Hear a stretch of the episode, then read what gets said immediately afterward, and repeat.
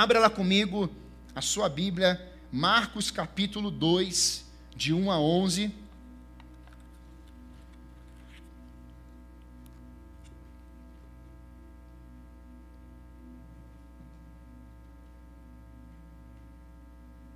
Marcos capítulo 2, de 1 a 11.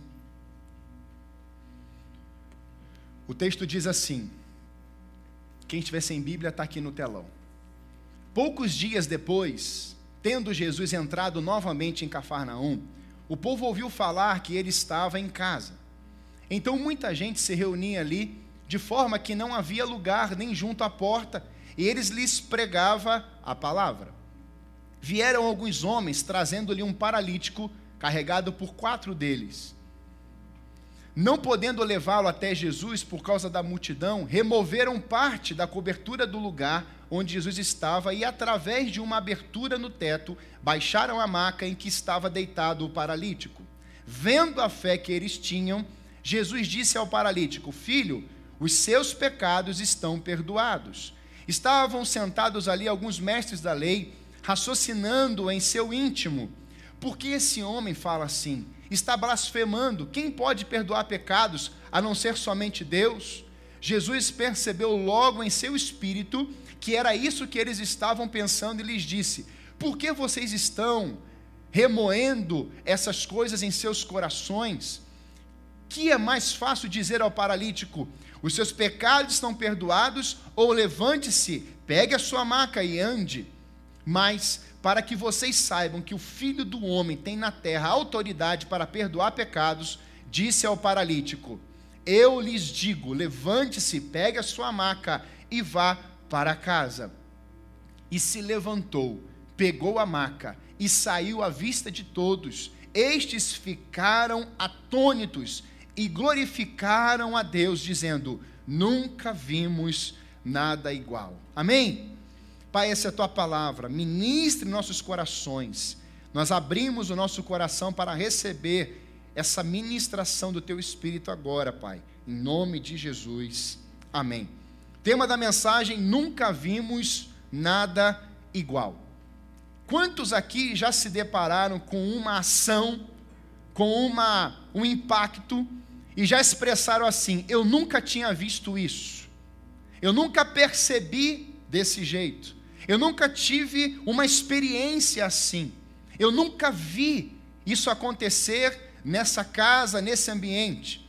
Talvez algumas marcas sejam negativas e outras muito positivas.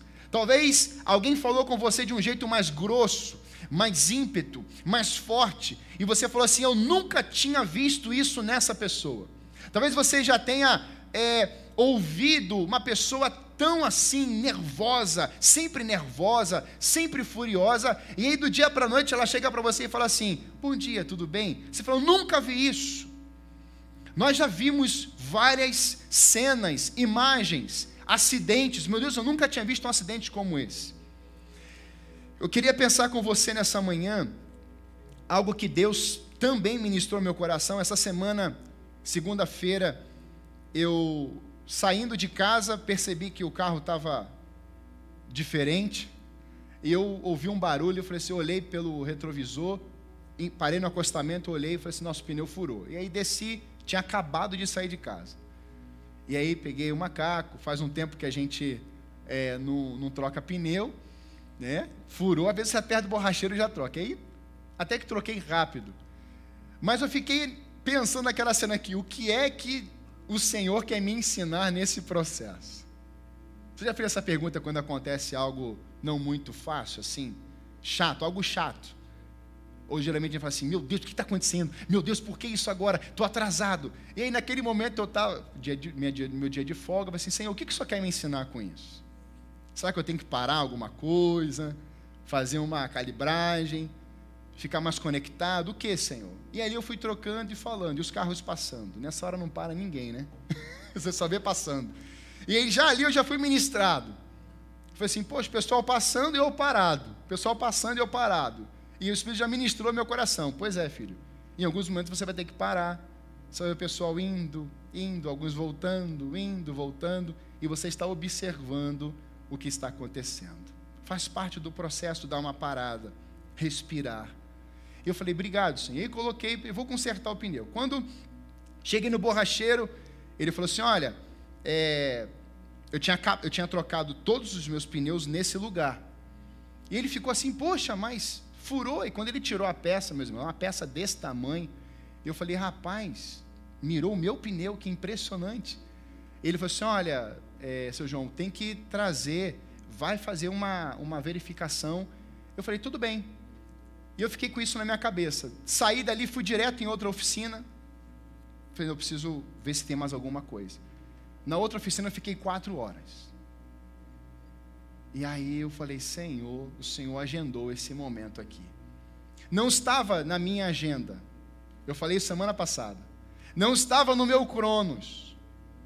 Mas Deus tinha agendado algo lá dentro daquela oficina para eu estar lá. E eu fui entender isso naquele período que eu estava lá. E Deus começou a ministrar alguns textos no meu coração enquanto eu estive lá. Eu até fiz uma postagem sobre isso. Mas a coisa que mais veio ao meu coração foi quando eu pensei em vendo o carro naquele momento, eu vi aquele mecânico aquele carro mudando de posição e as pessoas pegando algumas peças e jogando fora, e outras eles estavam reparando. Eu vi que nem tudo que estava ali no defeito do carro, eles jogaram fora. É como se fosse uma peça que tivesse uma restauração. E eu aprendi algumas coisas naqueles momentos ali, que eu vou compartilhar numa outra palavra. Mas a frase que veio no meu coração está em Mateus 12, 20. Quando eu li esse texto em setembro, no nosso plano de leitura, todo o livro de Mateus em uma semana, a igreja estava participando disso. Veio o texto: Não esmagará a cana quebrada, nem apagará o pavio que fumega, até que faça triunfar o juízo. E quando eu li essa frase, eu lembrei da oficina. E a frase veio: Eu continuo consertando e restaurando canas quebradas. A Bíblia nos mostra essas duas imagens. E aqui a primeira imagem é a cana quebrada. Cana quebrada não serve para nada. Ela não serve para reter água e nem serve para como vara de medir. Se você for pesquisar, se você for se inteirar desse assunto na agricultura, nas plantações, você vai ver que ela não tem muita utilidade. A segunda imagem é a imagem do pavio que fumega. E isso tem a ver com as lamparinas. Antigamente, as pessoas pegavam um chumaço de linho e elas encharcavam com óleo, óleo era, óleo era como combustível, e colocava ali para acender as lamparinas. Quando essa lamparina ia ficando fraca, a luz ia apagando, ficava um cheiro ruim e aí, eles, aí o texto diz: pavio que fumega, é um, é um cheiro ruim, fica aquela fumaça, não é muito bom. E aí, quando nós olhamos para essa cena, para esses dois, essas duas imagens, a gente percebe que Jesus, ele se apresenta dizendo: Eu posso restaurar canas quebradas, e eu posso reparar, eu posso fazer acender novamente o pavio que estava fumegando. E essa representação podem ser pessoas. Cana quebrada e pavio que fumega pode representar a minha vida e a sua vida. Porque ele não esmagará a, cama, a cana quebrada. E se você for ler um pouquinho sobre agricultura, você vai perceber que o caule, quando ele quebra, é a partir desse quebrado que vai crescer. Mas esmagado não serve para mais nada. E eu fiquei pensando nessa cena, caule quebrado, é assim que cresce. Pavio que fumega, é assim que vai acontecer algo para incendiar novamente, para ter o bom cheiro. E nessa manhã eu creio que Deus está nesse lugar para restaurar canas quebradas. Ele está nesse lugar para incendiar novamente as lamparinas, o coração, para que você não fique debaixo da mesa, mas para que você seja colocado no lugar alto para iluminar toda a casa. Nessa manhã eu quero declarar sobre a tua vida, sobre o teu coração. Ele continua consertando, reparando, restaurando canas quebradas, vidas, famílias, pessoas ele continua incendiando corações, em nome de Jesus.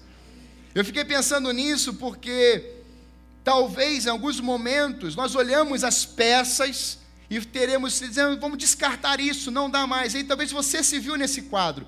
Para mim não tem mais jeito. Para mim não funciona mais. Eu não vou crescer. Eu nasci para dar errado. Meu pai me rejeita, minha mãe me abandona, eu não vou casar, eu não vou ser feliz nunca. Talvez você já verbalizou isso alguma vez. Eu estou aqui para te falar nessa manhã: tem conserto para a sua vida, tem jeito para você. Você não está aqui como um acidente, você foi colocado na terra para cumprir um propósito. Ele continua consertando. E como conserta? Por isso que eu li esse texto de Marcos capítulo 2. E quando eu vi essa cena, meus irmãos,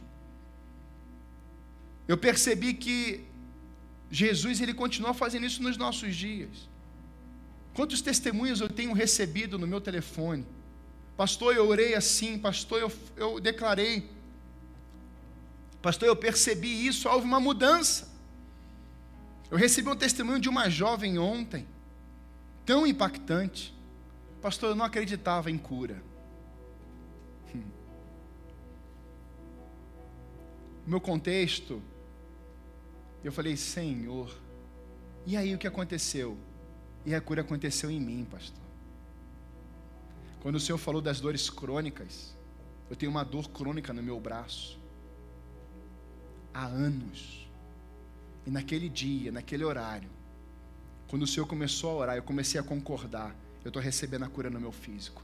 Essa dor vai embora. Essa dor crônica vai embora. Pastor, eu levantei, eu acordei, eu esqueci que eu tinha dor. Deus é bom, irmãos. Deus é maravilhoso. Eu vou contar um testemunho da irmã da dona Nara, Yara, ainda nessa palavra ou à noite.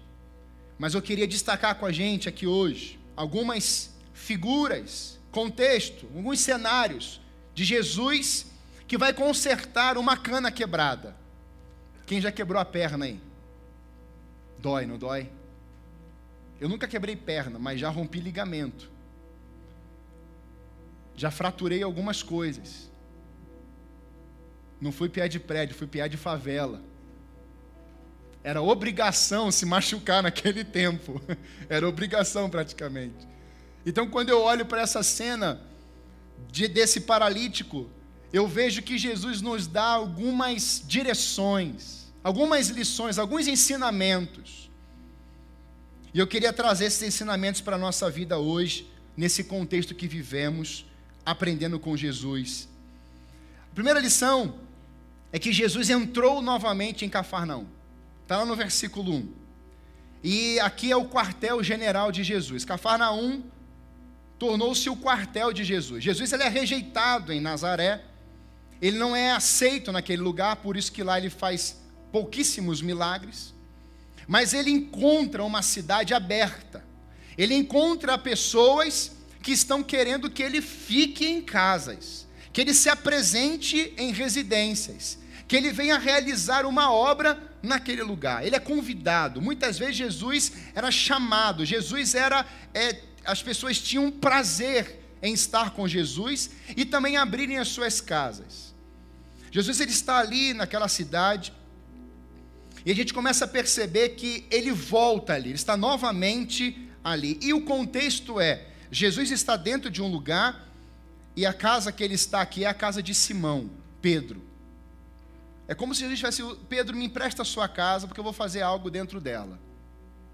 E Jesus está ali, e aonde Jesus está, ele atraía as multidões.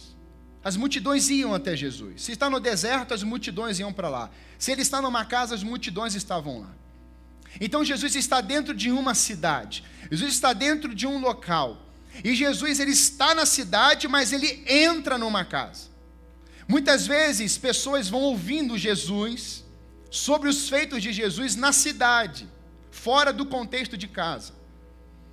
Nós ouvimos sobre Jesus no estádio. Jesus atraiu 55 pessoas, o nome dele lotou o estádio da Arena um dia.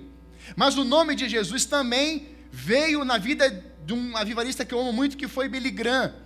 Aonde o Maracanã, aquele estádio com mais de 100 mil pessoas ali, tomados pela glória de Deus, pessoas se convertendo. Mas nós vemos acontecer isso em cidades, em locais. Nós lemos histórias de avivamento, irmãos, em que cidades estavam destruídas, não tinha mais plantação, não tinha mais colheita, não tinha mais agricultura, não tinha mais alegria. Os homens, como aconteceu na própria Guatemala, homens que andavam bêbados, tropeçando, caindo nas calçadas, não havia mais esperança. Mas em um determinado momento, um grupo de pastores se uniram e começaram a dizer assim: ó, nós temos que baixar nossas placas, nós temos que exaltar o nome que resolve, nós temos que resolver nossas diferenças, e nós temos que colocar Jesus na nossa cidade. Temos que colocar Jesus como centro, principal nome sobre a nossa cidade. E nós vamos ver uma cidade sendo impactada. E aquilo aconteceu, irmãos. A Guatemala experimentou e até hoje um grande avivamento. Na Guatemala tem a casa de Deus, do pastor Cash Luna, uma igreja que construiu com as próprias mãos os tijolos, o cimento e levantou o monumento. Algo lindo, maravilhoso, que é alugado inclusive. Eu vejo que Deus ele continua se movendo em nossas realidades na cidade. Nós podemos perceber que em muitos lugares Deus se manifesta, levanta pessoas. Talvez você é um advogado e você fala assim: olha, eu vou lutar por, pela causa da justiça. Talvez você é um juiz aposentado hoje, mas quantas vezes você foi usado por Deus para trazer e aprovar e defender e resolver causas de pessoas que estão vendo injustiça e você foi justo ali operando. Você foi usado na comunidade, na cidade. Vejo hoje pessoas que estão sendo usadas por Deus na prefeitura, outras em outros governos, outras pessoas em áreas de serviço público, na polícia, no exército, na, no, na Câmara e tantos outros lugares. Por quê? porque Deus levantou pessoas para ocupar esses lugares também. E nós precisamos entender isso, que na cidade, Deus também levanta pessoas para estarmos ocupando lugares de posições, para que sejamos canais de bênção naqueles lugares também. E quando eu olhei isso, Jesus está nessa cidade, eu vejo que ele está vindo da Galileia resolvendo problemas graves como enfermos, como pessoas endemoniadas. Ele está realizando obras. Mas ele fala assim: aqui eu já resolvi algumas coisas. Eu estou indo para Cafarnaum. Ele vai para aquele lugar. Me lembrei muito de vocês dois. Vem, Deus abençoa, fica aqui. Aí Deus envia. Outra cidade, outro contexto. Quantos já passaram por isso? Eu, na minha infância, filho de pastor, eu saí de três lugares. Débora, a gente foi conversar isso tempos depois. Saiu de um lugar para o outro ainda criança. E não é simples isso para a família. Tem aqueles impactos naturais de é, aceitação também, de achar um lugar bom das pessoas. Quando eu cheguei no, aqui em Curitiba, eu cheguei no meu trabalho e uma pessoa falou assim: É, você está tomando o lugar de um curitibano aqui.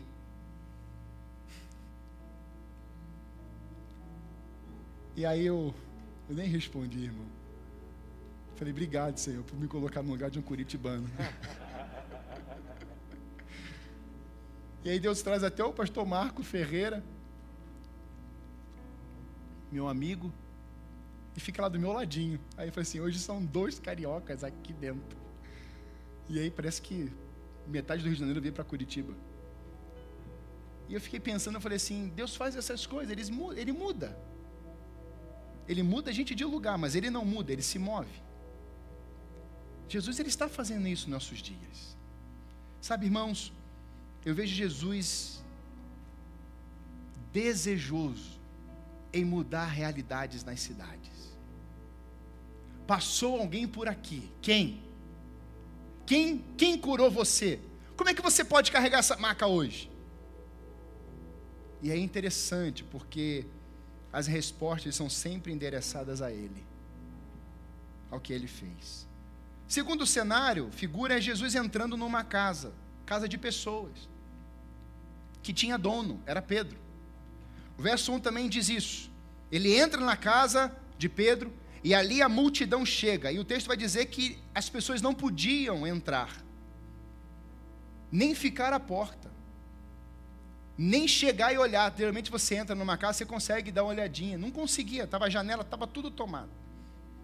Eu penso naquela casa amarrotada. Abarrotada. Eu vou explicar isso para a igreja. No Rio de Janeiro nós falamos amarrotado. Os cariocas concordem comigo em nome de Jesus. Por quê? Porque já ficou lata de sardinha, aquela roupa dentro daquela, daquele cesto, está lá tudo junto, pressionado, você vai enfiando aí, fica abarrotado ou amarrotado. É esse contexto que eu estou dizendo. Então me perdoe se eu ofendi a língua portuguesa no seu coração. É nesse contexto, tá bom? Ele está ali, naquele lugar cheio de gente. E meus irmãos, olha que impressionante. Jesus não reclama. Às vezes nós trazemos uma visão da célula. Aí vai chegando gente. E aí fica gente preocupada. É, tá, entrou de sapato. É, tá lá, lá. Olha lá, ó. Olha lá, caiu o suco, caiu não sei o quê. Jesus está nem aí para isso. Porque Jesus não veio para as casas. Jesus não veio para as coisas, para os tijolos. Jesus veio para as pedras, para as vidas, para cartas que somos nós. Nós somos pedras vivas, nós somos cartas vivas. Nós somos pessoas, então ele veio para as pessoas, por isso que está dentro de uma casa cheia de pessoas. Jesus não poderia estar numa casa sozinho, não faz sentido. Jesus não poderia viver seu ministério sozinho, não faz sentido. E quando eu olho para essa realidade, eu vejo que Jesus está numa casa, ele está dentro de um lugar, mas ali tem pessoas em volta. E como que nós vemos Jesus entrando em algumas casas e resolvendo problemas gravíssimos, pessoas que ninguém consideravam mais. Eu vejo Jesus chegando, saindo do meio da multidão. Tem uma, uma pessoa, um homem de baixa estatura, subindo numa árvore e tentando ver quem era Jesus. Jesus sai da multidão, entra e fala assim: Hoje, Zaqueu, desce, eu vou na tua casa. Jesus ele sai de um contexto de multidão e vai no individual, irmãos. Ele sai de um contexto de muitas pessoas dando tapinha nas costas, exaltando ele, glorificando o nome dele, outros criticando, pessoas dizendo assim: ele está fazendo coisas tremendas, ele está fazendo, ele está fazendo. Jesus pega tudo isso e fala assim: olha, eu tenho que ir lá na casa de Zaqueu agora. Ele pega Zaqueu do lado de fora da casa, ele leva para dentro da casa. O que, que Deus me mostrou nisso? Talvez a sua casa esteja vivendo um tempo tão difícil, tão doloroso. Jesus hoje se apresenta para você aqui, não é assim, ei, fulano, ei, ciclano, desça desse lugar, porque hoje eu vou posar na tua casa. Eu quero ir lá. Eu quero sentar à mesa com você. Eu quero ouvir sua história. Eu quero saber quem você é. Jesus ele faz isso com Zaqueu. E é interessante porque Zaqueu não precisa de uma cura no seu físico, mas no seu espírito, era salvação.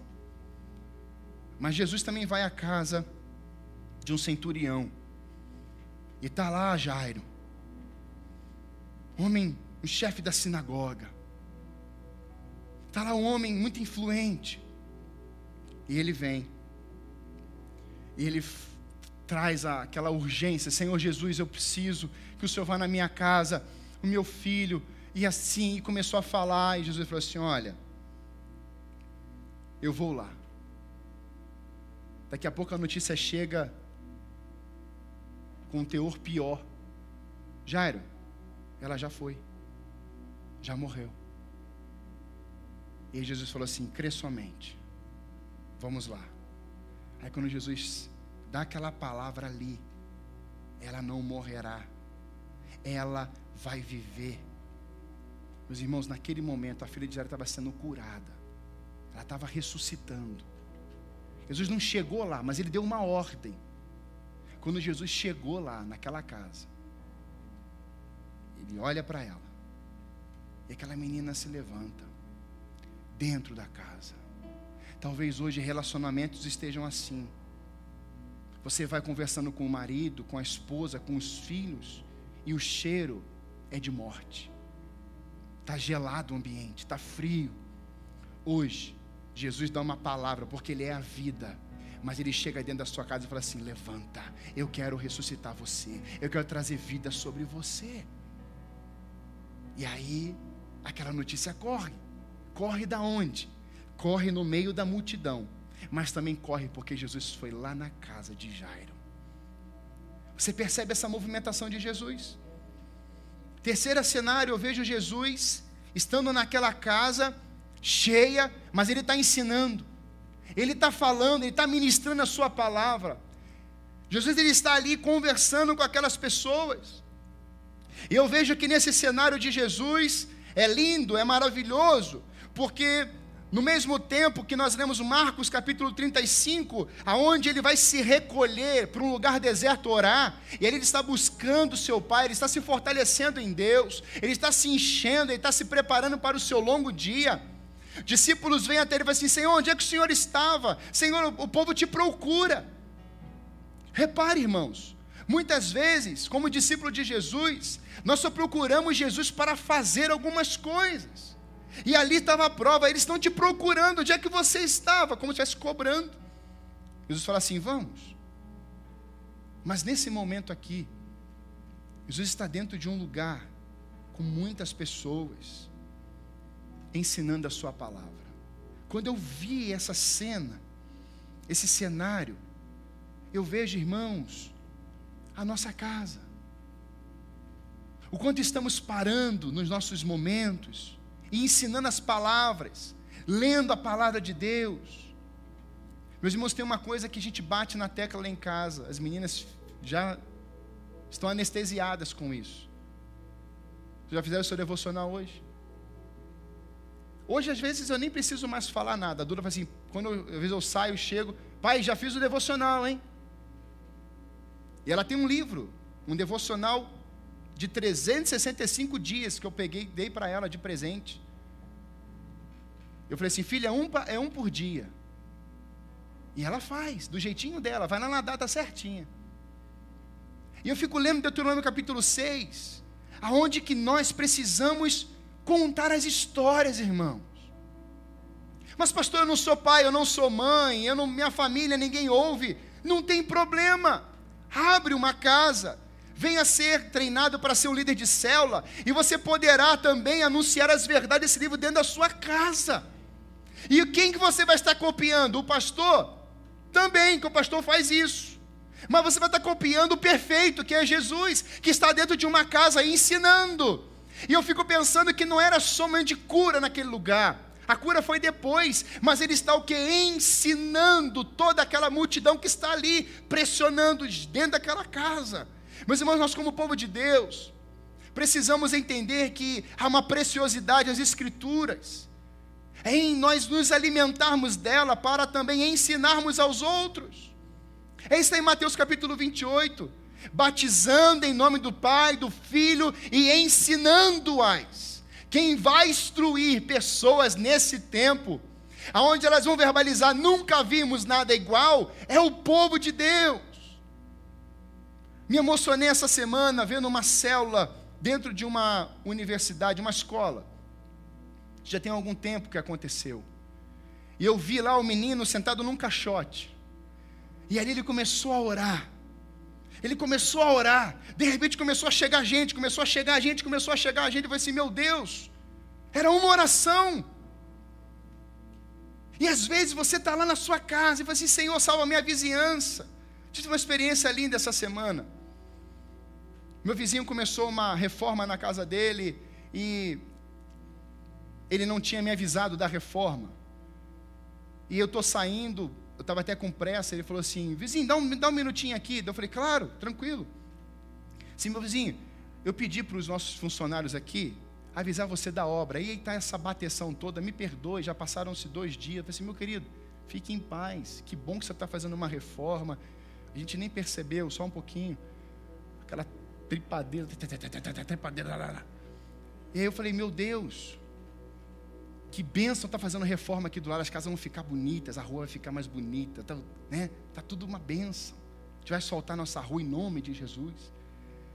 E eu falei, não, fica tranquilo. Ele falou assim: olha, eu lembro, eu lembro que a minha esposa Raquel falou comigo que você tem uma célula aí na sua casa, meus irmãos.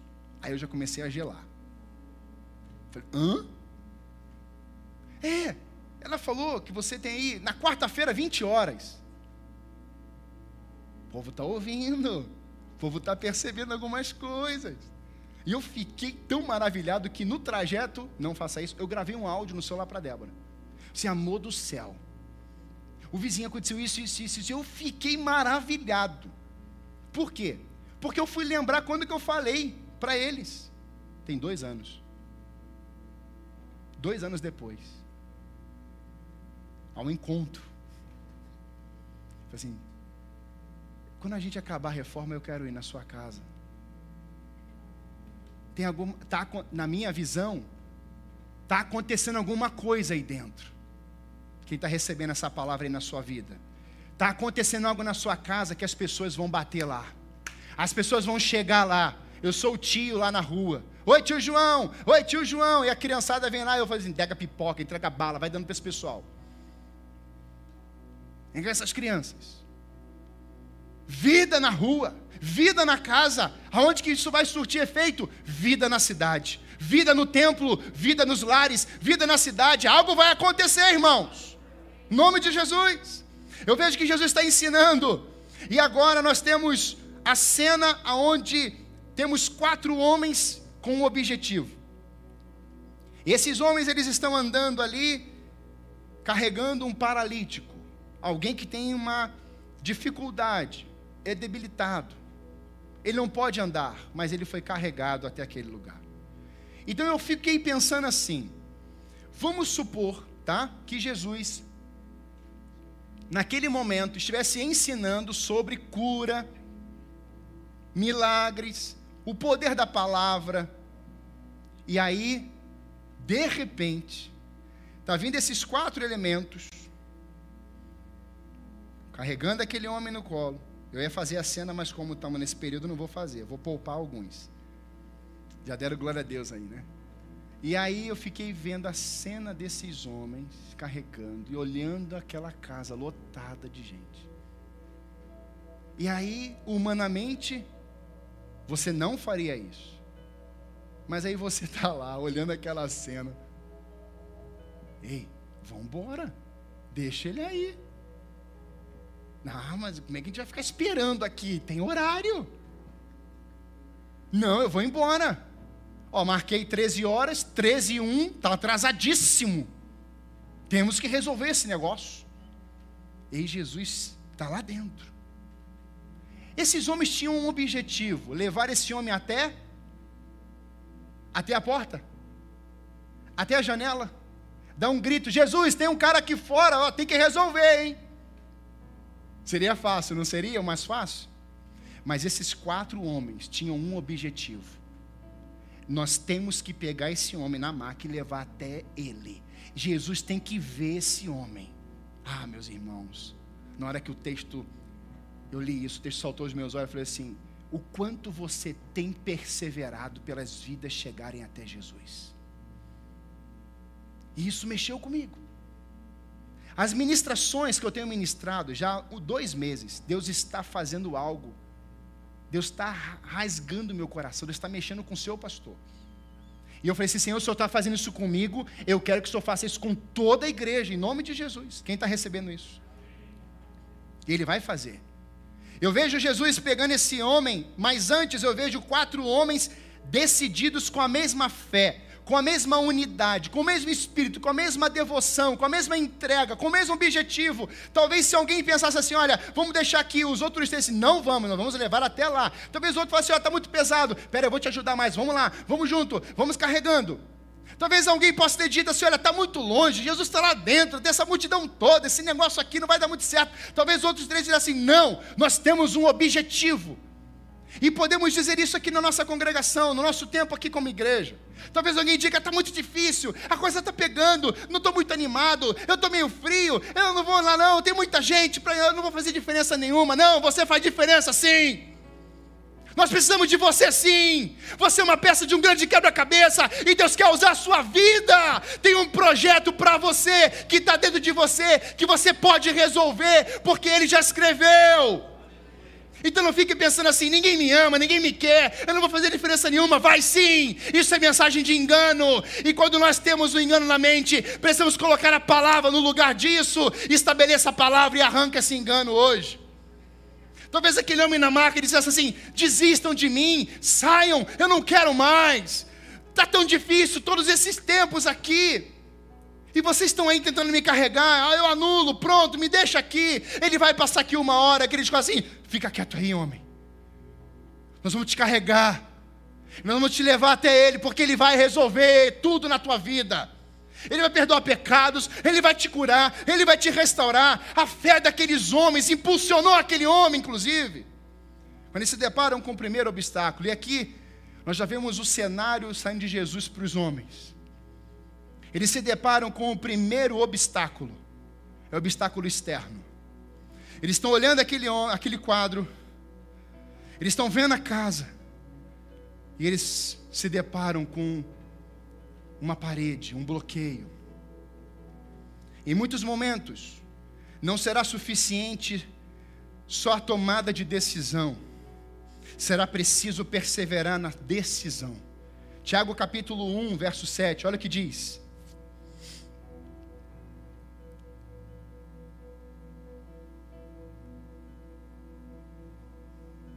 Não pense tal homem que receberá coisa alguma do Senhor. Próximo. E alguém que tem mente dividida e instável em tudo o que faz. O irmão de condição humilde deve orgulhar-se quando estiver em elevada posição. E o rico deve orgulhar-se se passar a viver em condição humilde, porque passará como a flor do campo. Meus irmãos, o tempo de dúvida, de incerteza, o tempo de ficarmos achando que não vai funcionar, não, toma a decisão e ande vai. Toma isso, persevere nessa decisão que você for tomar. Muitas vezes nós estamos olhando os obstáculos, e isso vai gerando dúvida em nossos corações. Qual o nome do obstáculo que você lidou essa semana? Pode ser um obstáculo para colocar engano, dúvida, incerteza, mas você sabe o que você precisa fazer. Nós sabemos. O som dos obstáculos vão chegando na nossa mente, vai entrando. E aí Deus ministrou meu coração quando Jesus está lá no, deserto sendo tentado. E eu percebo que as trevas, o diabo, ele veio para tentar Jesus quando Jesus estava fraco fisicamente. Nesse período de jejum, você vai ficar fraco fisicamente.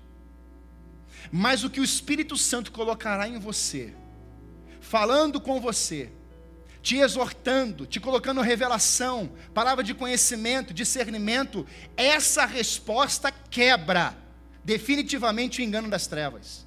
Porque palavras humanas podem ir ao vento, mas a palavra de Deus jamais passará. Tudo vai passar, mas as minhas palavras jamais passarão. O que fez Jesus vencer o diabo naquele deserto foi a palavra certa. Jesus venceu as trevas com a palavra de Deus, com a palavra, o Verbo, veio com palavra de transformação, sim. Transformou o ambiente vem as trevas e começa a encher aquele lugar de dúvida, fale naquele ambiente. Quando Jesus falava com Satanás, Jesus espalhava a sua palavra naquele ambiente. Jesus falava assim: está escrito, e isso ia, está escrito, e essa palavra ia, está escrito, e essa palavra ia. Até o diabo falar assim: não dá mais. O diabo tem batido na porta da mente de muitos irmãos da igreja. E muitos estão dizendo assim: eu não vou, não vai funcionar, não vai dar certo, é melhor ir embora. Nessa manhã, eu quero declarar sobre a sua vida: o que vai acabar é essa voz de mentira na sua alma, em nome de Jesus. São obstáculos, muitas pessoas. Mas aí, meus irmãos, dentro do obstáculo, eles tomam uma decisão: nós vamos chegar até lá. E eles vão pelo telhado. Eu estava lendo sobre o telhado daquela época. E não era laje, não era aquelas madeiras, nada como é hoje. Telhas. Era como se fosse palhas, mas bem fixas, bem ajustadas, como se fossem coladas. E eu fiquei pensando no empenho daqueles homens em subir num telhado. Porque se fosse só a palha normal, eles subiriam e cairiam. Então tinha que ter uma sustentação naquele lugar. Então eles sobem até aquele lugar. E eu penso na dificuldade. Vamos subir. Pega a corda, pega a maca. O homem quase cai. Não deixa ele cair, senão vai ficar pior. Nós temos um objetivo. E eu fico pensando nas dificuldades que eles encontraram até subir lá em cima. Mas repare uma coisa: quando nós estamos construindo algo, irmãos, nós também veremos e ouviremos pessoas dizendo assim: olha lá, está pensando o quê? Está achando que vai chegar onde? Para que isso tudo? Porque o objetivo deles e o nosso objetivo não pode ser a palha, não pode ser o teto, não pode ser as colunas, não pode ser a casa ou as pessoas. O nosso objetivo, o nosso alvo precisa estar dentro da casa, lá onde quem está lá é Jesus. E aqueles quatro, por mais que tiveram dificuldade, alguém pudesse ter falando alguma coisa lá de fora, ei, desça daí, para que isso? Deixa ele aqui. Nós temos, nós vamos chegar até lá agora, é hoje. Eles abrem aquele telhado e descem com as cordas. E esse, essa parte das cordas que há um movimento, é só nós pensarmos aqui, é uma descida. E aí eles estão descendo, descendo. Naquele momento que o teto se abre, eles estão descendo com aquela maca, as pessoas pararam para ver o que era aquilo, inclusive Jesus. Jesus é Deus, e Jesus sabia o que estava acontecendo lá de fora da casa. Jesus é Deus. Jesus sabia que aqueles quatro homens iam pegar aquele homem na maca e ia descer sobre o telhado. Jesus sabia de tudo isso. Ele já sabia de tudo. Mas repare que Jesus não fez nada até aqueles homens entrarem naquela casa. Nós precisamos assumir a nossa responsabilidade. Tem a parte que é minha, tem a parte que é sua, tem a parte que é do coletivo, e quando for a parte de Deus, Ele não vai fazer, Ele já fez. Porque Ele já escreveu.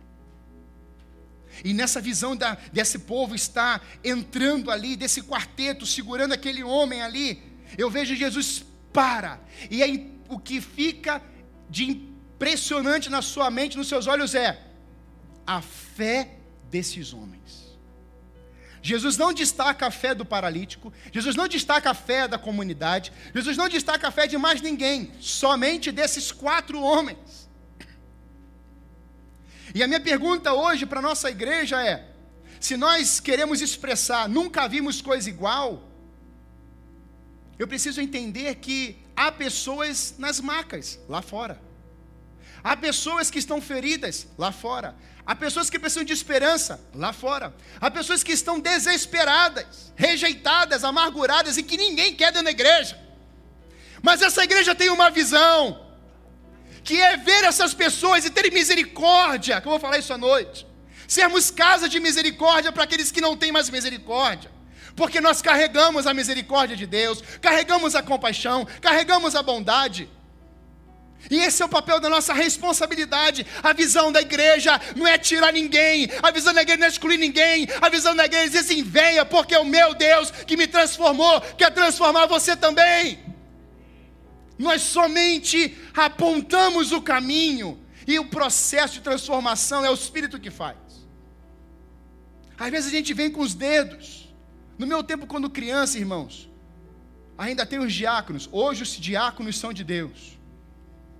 Mas no meu tempo, quando criança, o diácono olhava para mim. Aqui, ninguém passou por isso, só eu, filho de pastor. Se eu corria na igreja, o diácono já via: Você é o filho do pastor. Você não pode fazer isso.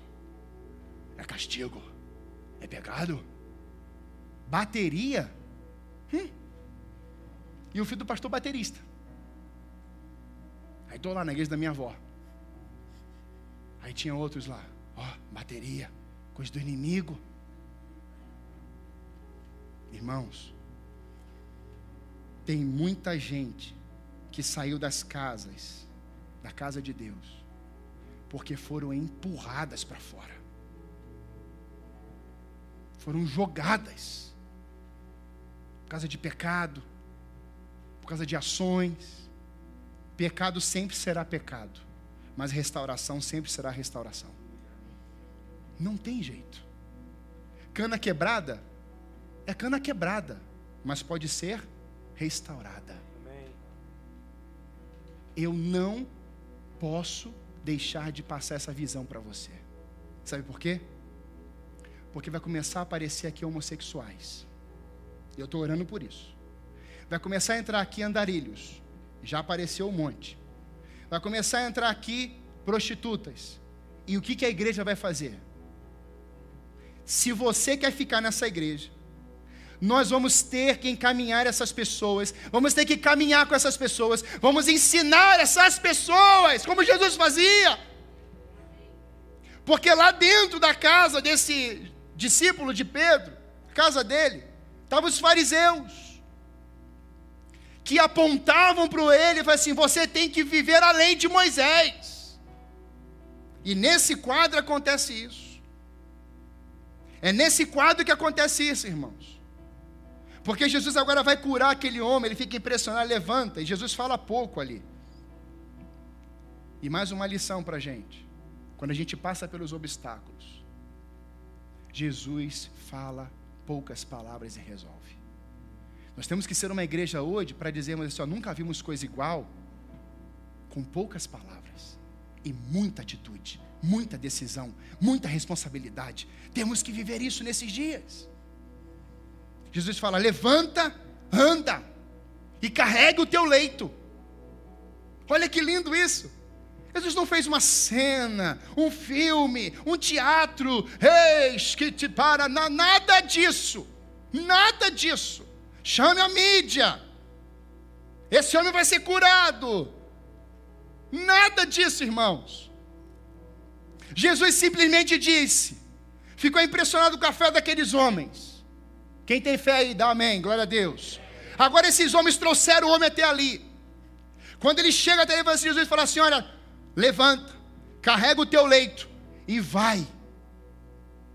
Anda, carrega. Aquilo que estava carregando você, agora você vai carregar. Por que Jesus faz isso na minha visão? porque tinham outros paralíticos lá fora. Ele ia colocar naquela maca. Ele falou assim: fizeram na minha vida, agora eu vou ser usado na vida de outro. Jesus não falou assim: ó, pega essa maca e joga fora. Não, você vai ser usado com essa ferramenta aí na mão. Quando eu olhei, eu, eu olho para essa cena, eu vejo que Jesus ele tem o desejo de curar aquele homem. Eu vejo que Jesus tem o desejo de ensinar aquele povo. Mas aqueles homens ultrapassaram todos os obstáculos que estavam na frente dele internos, externos, palavras, tudo. Jesus, ele continua consertando canas quebradas, irmãos. Ele continua fazendo isso. Como resultado de todo esse cenário, eu vejo que o desejo de Jesus é que a gente viva nesse tempo, não somente nos milagres. José Miguel me ensinou algo muito poderoso.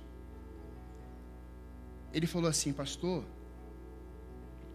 se uma pessoa é curada hoje, a gente fala mais da cura Mas se uma pessoa é salva, quanto tempo a gente fala dessa salvação? Os irmãos, quando uma pessoa é curada, pensa num paralítico aqui dentro agora. Tem alguém com dor física aqui? Você vai ser curada hoje. Ó. Amém. A dor está lá, aquela dor. E aí, braço era torto, ou uma coluna, lombar, aí Deus vem e cura. Ela sai gritando daqui. Quantas notícias você ia dar para quantos? Você ia replicar isso no mínimo umas dez vezes. Você ia até postar, ou tirar uma foto e publicar. Meus irmãos, estou falando alguma. Estamos juntos aqui? A gente faz isso. Agora, se uma pessoa se arrepende, vem no altar e fala assim: Eu quero Jesus. Quantas semanas nós falamos disso? E é exatamente o que Jesus fez. Uma alma vale mais que o mundo inteiro. Meus irmãos, nós temos que começar a nos alegrar mais com a salvação do que só com o milagre de cura. Aí Jesus chega para aquele homem e ele fala: Levanta, anda. Eu tenho cura para o teu físico, sim. Mas o mais importante para aquele homem não era só o físico, irmãos. Esse homem paralítico representava a nação de Israel, que por tempos andou de uma forma, não andou, ficou paralisada, doente das pernas. Ela caminhava para idolatria, para feitiçaria, estava cega, paralisada, seca. Paralítico no original quer dizer ressecado, sequíssimo. Tem jeito, pastor? Tem, inclusive.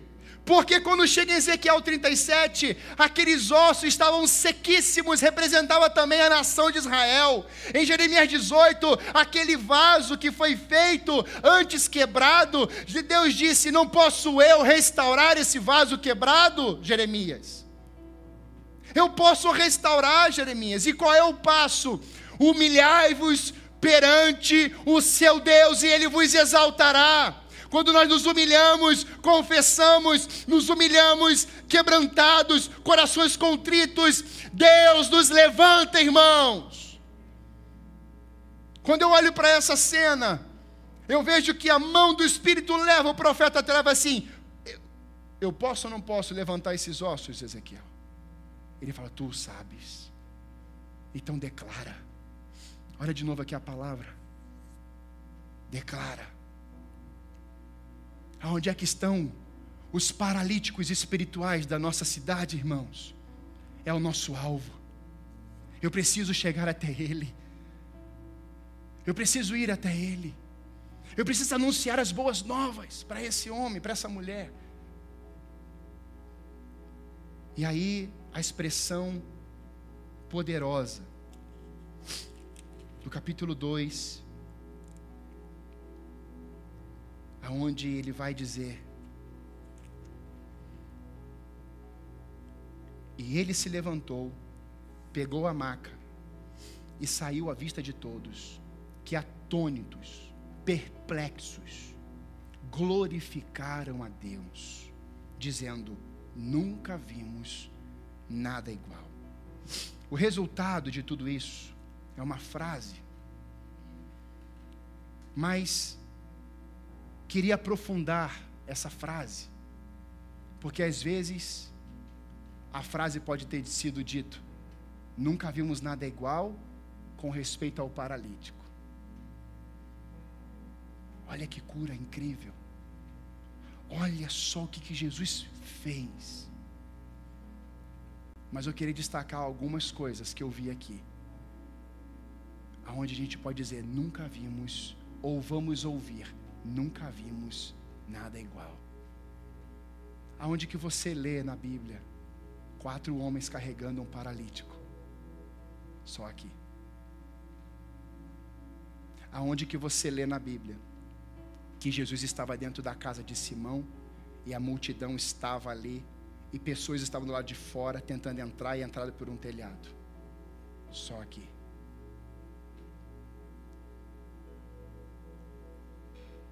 Aonde que você vê a fé de quatro homens com o mesmo objetivo? Só aqui. Aonde que você vê os obstáculos? Interno e externo. Só aqui. Sabe, irmãos, nunca vimos nada igual. Não é só para o milagre. Nunca vimos nada igual é para a fé daqueles homens. Nunca vimos nada igual. Alguém tem empenho e dedicação para abrir um telhado e colocar o homem lá em cima e descer por cordas, cordas que amarravam ele. Podemos chamar do laço do passarinheiro, prendendo pessoas na terra, com coisas da terra. Mas aqueles homens falaram assim: Você vai ficar aí debaixo das asas do Altíssimo, a sombra do Onipotente te descansará. Nunca vimos coisa igual. Talvez hoje você esteja dizendo: Pastor, eu quero ver isso. Eu quero enxergar isso. Mas seja você a pessoa que vai ser usada para o milagre. Talvez hoje você possa olhar todo esse cenário, todo esse quadro desse homem e desses homens. Mas a pergunta é: será que essa casa não pode representar a igreja?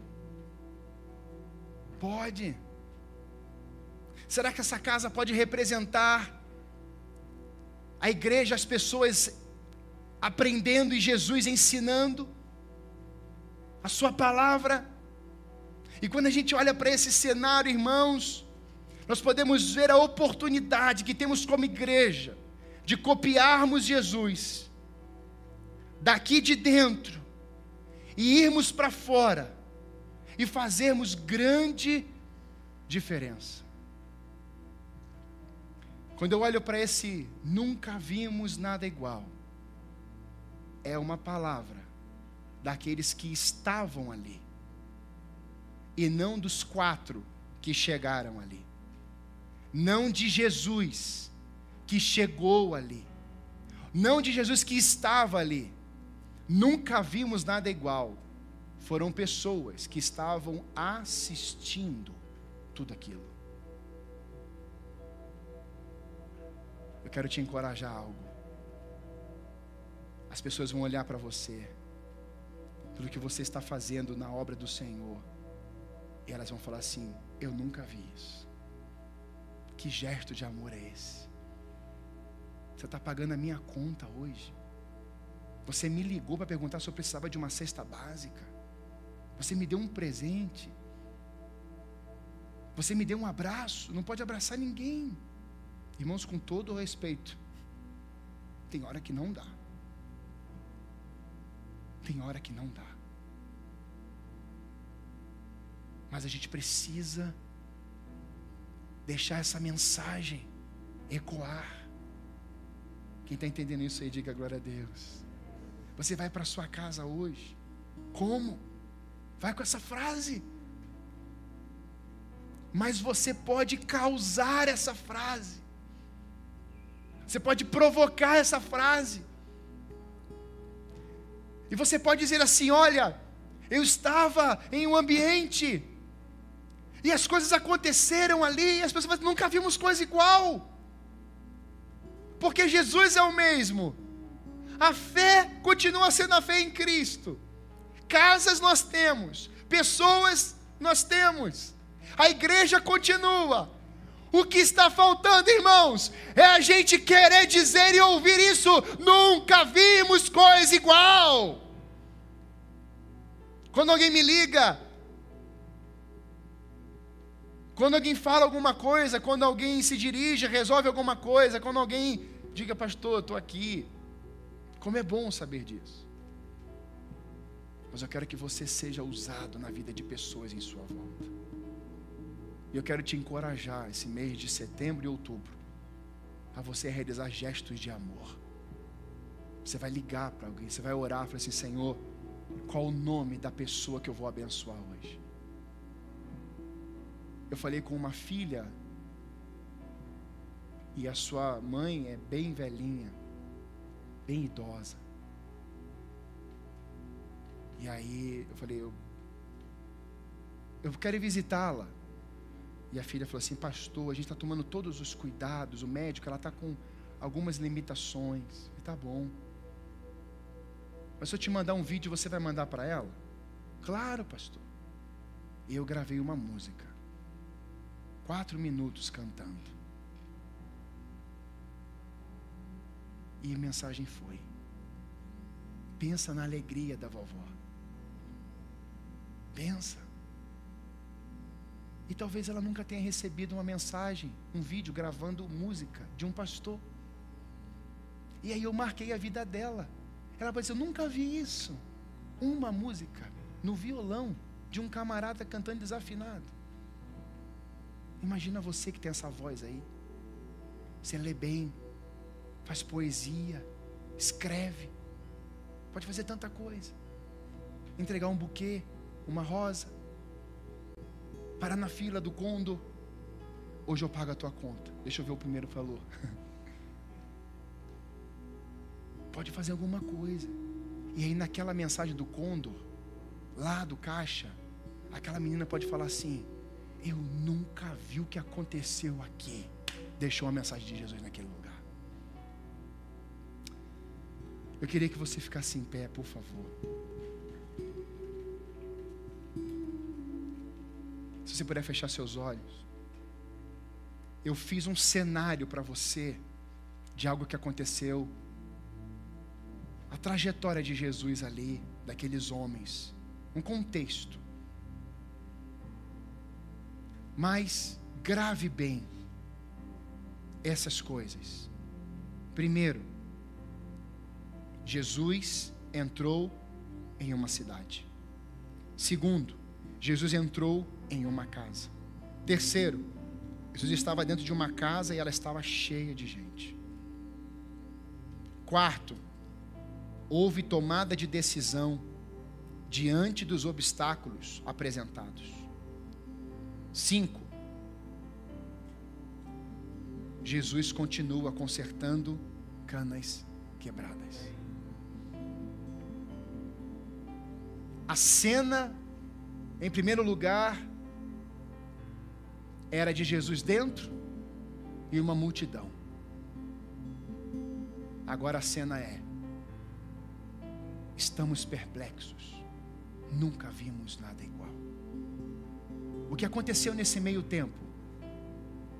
Decisões tomadas, fé, unidade, objetivo. Sei aonde eu preciso chegar. Não vou esmurecer. Eu tenho objetivo e vou chegar até lá. Nessa manhã, meu convite para você é: você vai parar diante dos obstáculos? Você vai aceitar ceder para os obstáculos? Você vai permitir que os obstáculos paralisem você?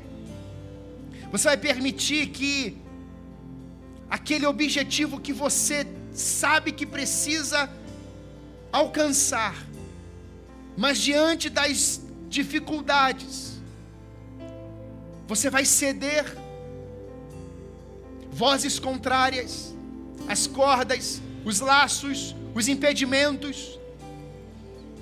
Talvez hoje você chegou até aqui dizendo assim: Eu estou cansado, pastor, eu estou cansada, as coisas não funcionam mais, eu sei como eu estou, minha família nem sabe, pastor, eu não falo, porque eu estou carregando isso há tanto tempo. Pastor, pensando em desistir de tudo. Pastor, eu estou sozinho. Pastor, eu estou aqui. Pastor, eu quero te falar nessa manhã que Deus te trouxe aqui. E se Deus, que é fiel, te trouxe até aqui, por que, que você acha que Ele não pode fazer algo tremendo na sua história por completo? Se Ele trouxe você até aqui hoje, Ele é fiel para cumprir e para te levar até o seu destino, e o seu destino é com Ele, é por Ele, é tudo que Ele é. Nessa manhã eu quero te perguntar: você quer viver isso com Jesus?